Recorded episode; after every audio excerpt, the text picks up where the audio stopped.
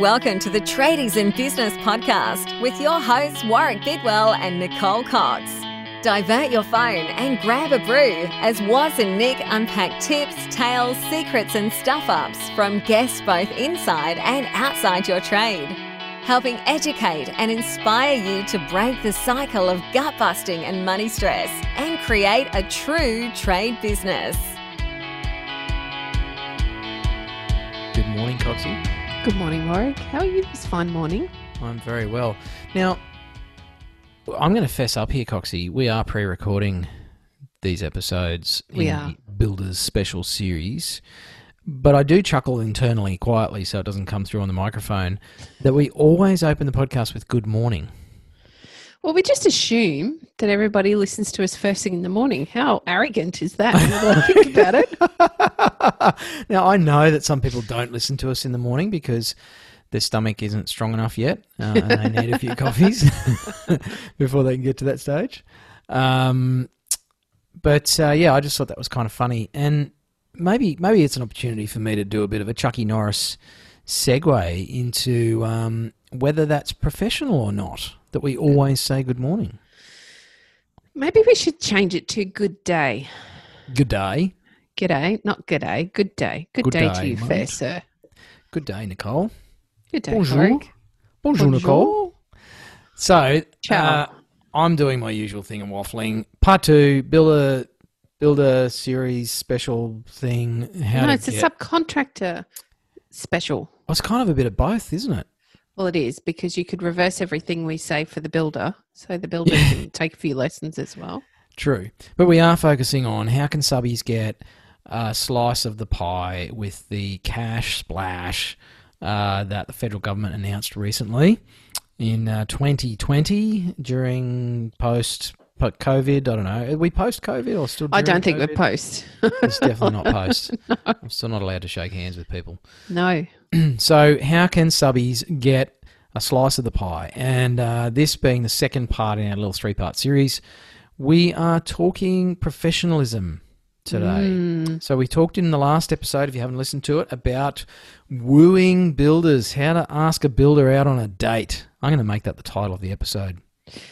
Uh, um, how to how to get a builder to go on a date with you and actually talk to you as a subby about the possibility of working with them. Um, now we're going to talk about, let's say, Coxie, you're already working with a builder or 2 and you'd like to get more work from them or retain them for longer. Uh, one of the key things that you told me really upsets and annoys you is a lack of professionalism from subbies. Sadly, it's far too common. And, and we did have a very robust conversation about what professionalism actually means. So it was a good Mm. opportunity to put that into a podcast. Because professionalism for a lot of subbies means something very different than it means for the builder. Because the builder is, in these cases, when we're talking about building, renovating, or even um, commercial work, they're dealing with the end client. So what they present needs to be extraordinarily professional, whether it be in their appearance, whether it be in the job site appearance, in their paperwork, in their website, in their marketing, everything they're doing needs to reach a certain standard to attract their target market. However, as a builder, very often we're let down by our subbies. So they might be really good at the work that they do, the quality might be sensational, but they turn up to site in thongs. Or um, I had to march a guy off site one day because he thought it appropriate on a renovation to pee in the backyard on the garden rather I than go into the the house and use the toilet that was there. right? So th- there's a there's a very different level of professionalism for some people than others, which is the purpose of the conversation today. So you've covered off on a on a few there, Coxie. What can a special subby do to really up the ante on their professionalism? What's what's some of the I suppose the flip side of that is what are some of the areas that builders get let down in by their subbies?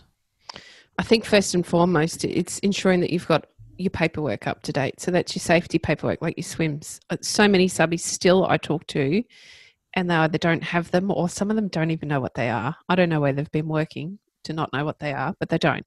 So having your safety paperwork up to date, being proactive in the way that you enforce that on site with your own team, um, presenting in a professional manner. So that might just be as simple as uniforms. They don't have to be clean. We all know you're going to get dirty on site. That's the way it is.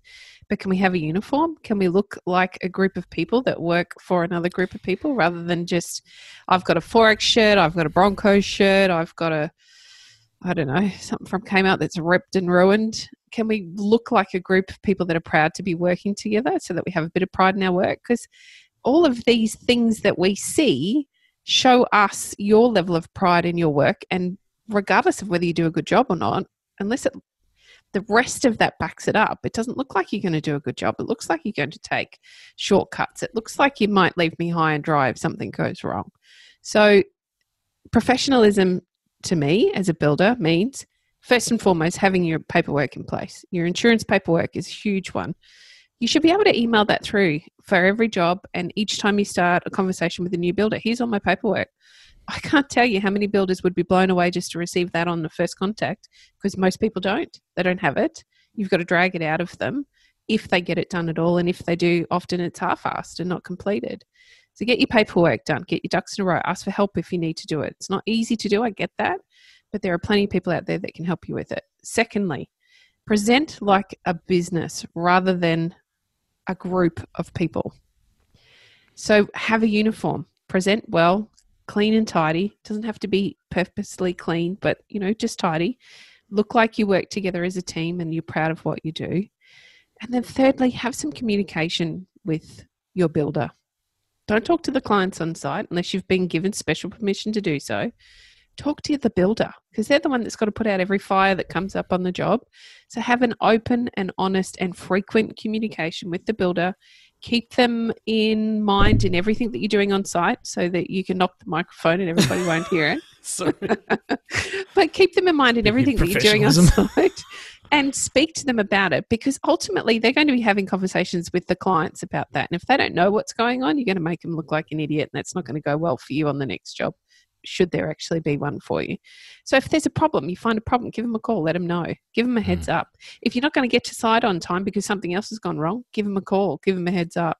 If you had a cracking day and got everything done a bit quicker than you thought, give them a call, and let them know they might be able to get another tradie in a bit sooner. You're making their life just that little bit easier. All of these speak to what Waz and I speak to all the time here. They're part of being a business owner.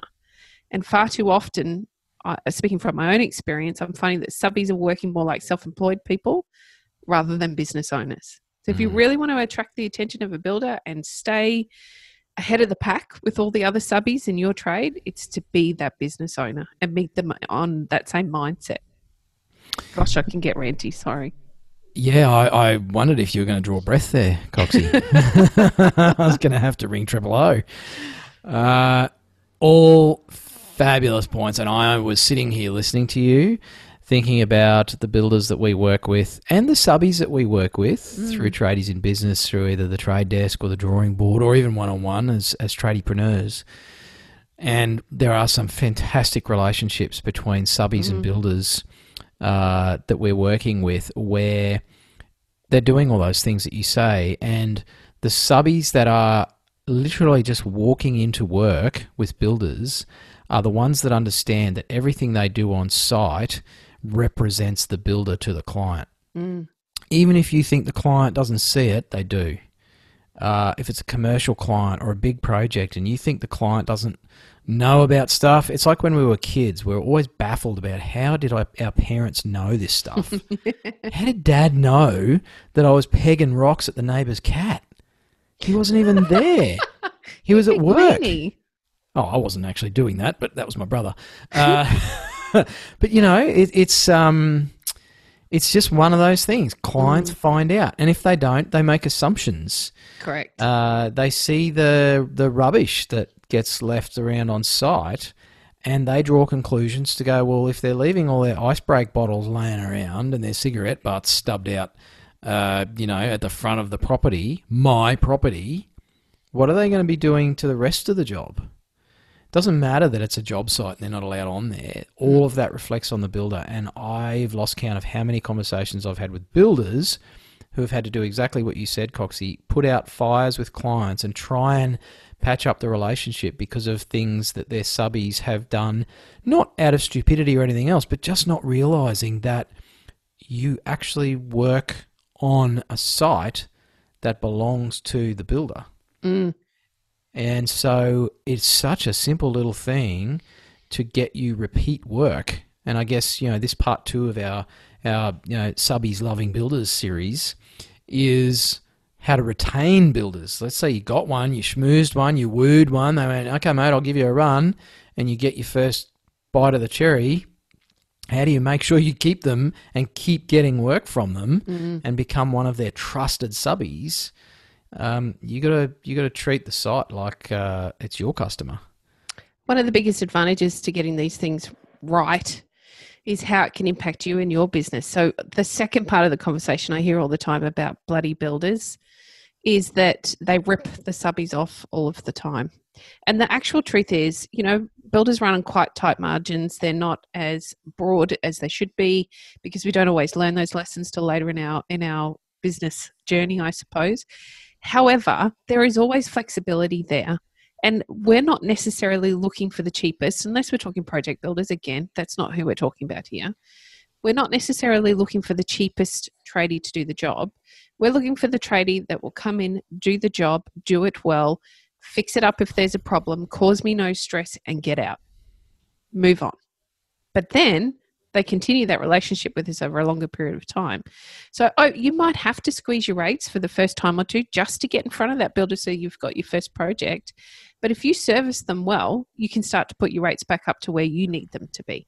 It becomes an ongoing relationship here between the two of you, not just about you having to bend over the, for the builder to take what the builder needs, right? It's more about you doing the work in the beginning to get the relationship going. Now, the builder's doing that work by going out and finding the work for you with the clientele you like to work with, with the kind of jobs that you like to do. Your, I guess, the way you need to work in that is initially you might need to drop your rates a bit. You might, not always, you might. But you can then go on to have an ongoing relationship. Let's not continue with the thought that all builders are the same. They're not. The builders that we're working with are not looking to screw you down on your rates. They're looking to make their rates fit in with your rates because you're the best subcontractor for the job. You're going to make it look great at the end of the day. You're going to be responsible for the lack of mess, for the lack of untidiness, for ensuring that your paperwork's in place and your insurance is up to date. All of those things then reflect back onto the builder. So if you want that ongoing relationship, sometimes you need to work a little bit harder to get it there. Mm. The I, I want to highlight um, one of the things you said in this before we do wrap up this second part in the three part subbies loving builders series is communication. Such an overlooked way to ramp up your professionalism is to communicate. And you know, you, you said about giving builders a call. Um, we have examples of sub trades that drop a daily text um, update through to their builder, and we here at the other end, and, I, and I'm thinking of an example recently where a builder was just absolutely frothing over that because it just made their life so much easier to not have to spend time on the phone because they're already busy and they have 7,000 phone calls a day, um, to not be left wondering and to be able to dovetail that into their own system of communicating with their client to say, hey, just letting you know, uh, plaster is all finished today. Um, we're still on track with the job. Uh, the painters will be going in tomorrow, and um, I'll meet you on site Friday for the walkthrough. So, you know, that stuff actually helps the builders make sure they get paid on time by the client, which means they're more likely to pay you on time as the subby. So, you know, it's this Hallelujah. symbiotic relationship, Coxie. Uh, to use a bit of a wank word there, but it's true. It, it's it's just that to and fro, and that's what professionalism is about: is understanding how to work with somebody else, uh, and communication is such a big part of that. Yes, can't be understated. I totally agree. And it doesn't take much to drop a text or a phone call. And who knows, it might be at some point in time you're relying on that same level of professionalism from another subcontractor so that you can get in on time or early that might actually work in better with your schedule. So be the change you want to see, I suppose. So true, Coxie. Now, if you're not sure how to make change in your business, here comes the ad roll, folks. So uh, if you want to leave now, go for it.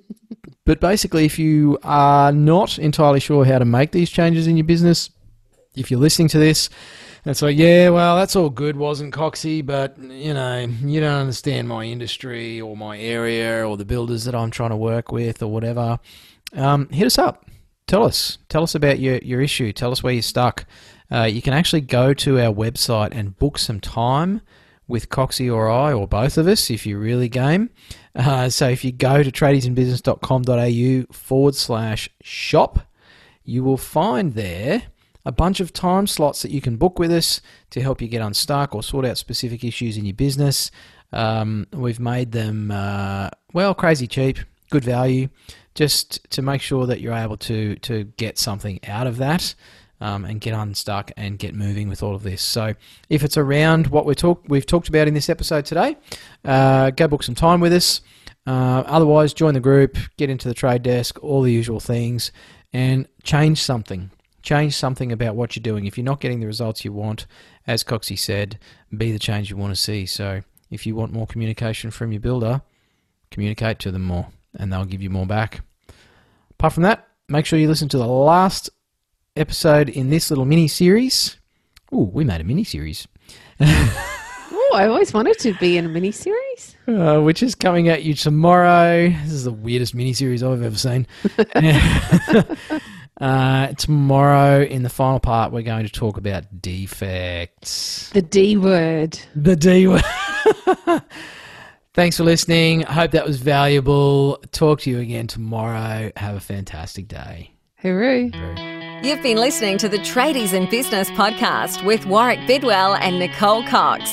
Find out more about today's guest, tools for your trade business, and other cool stuff at tradiesinbusiness.com.au.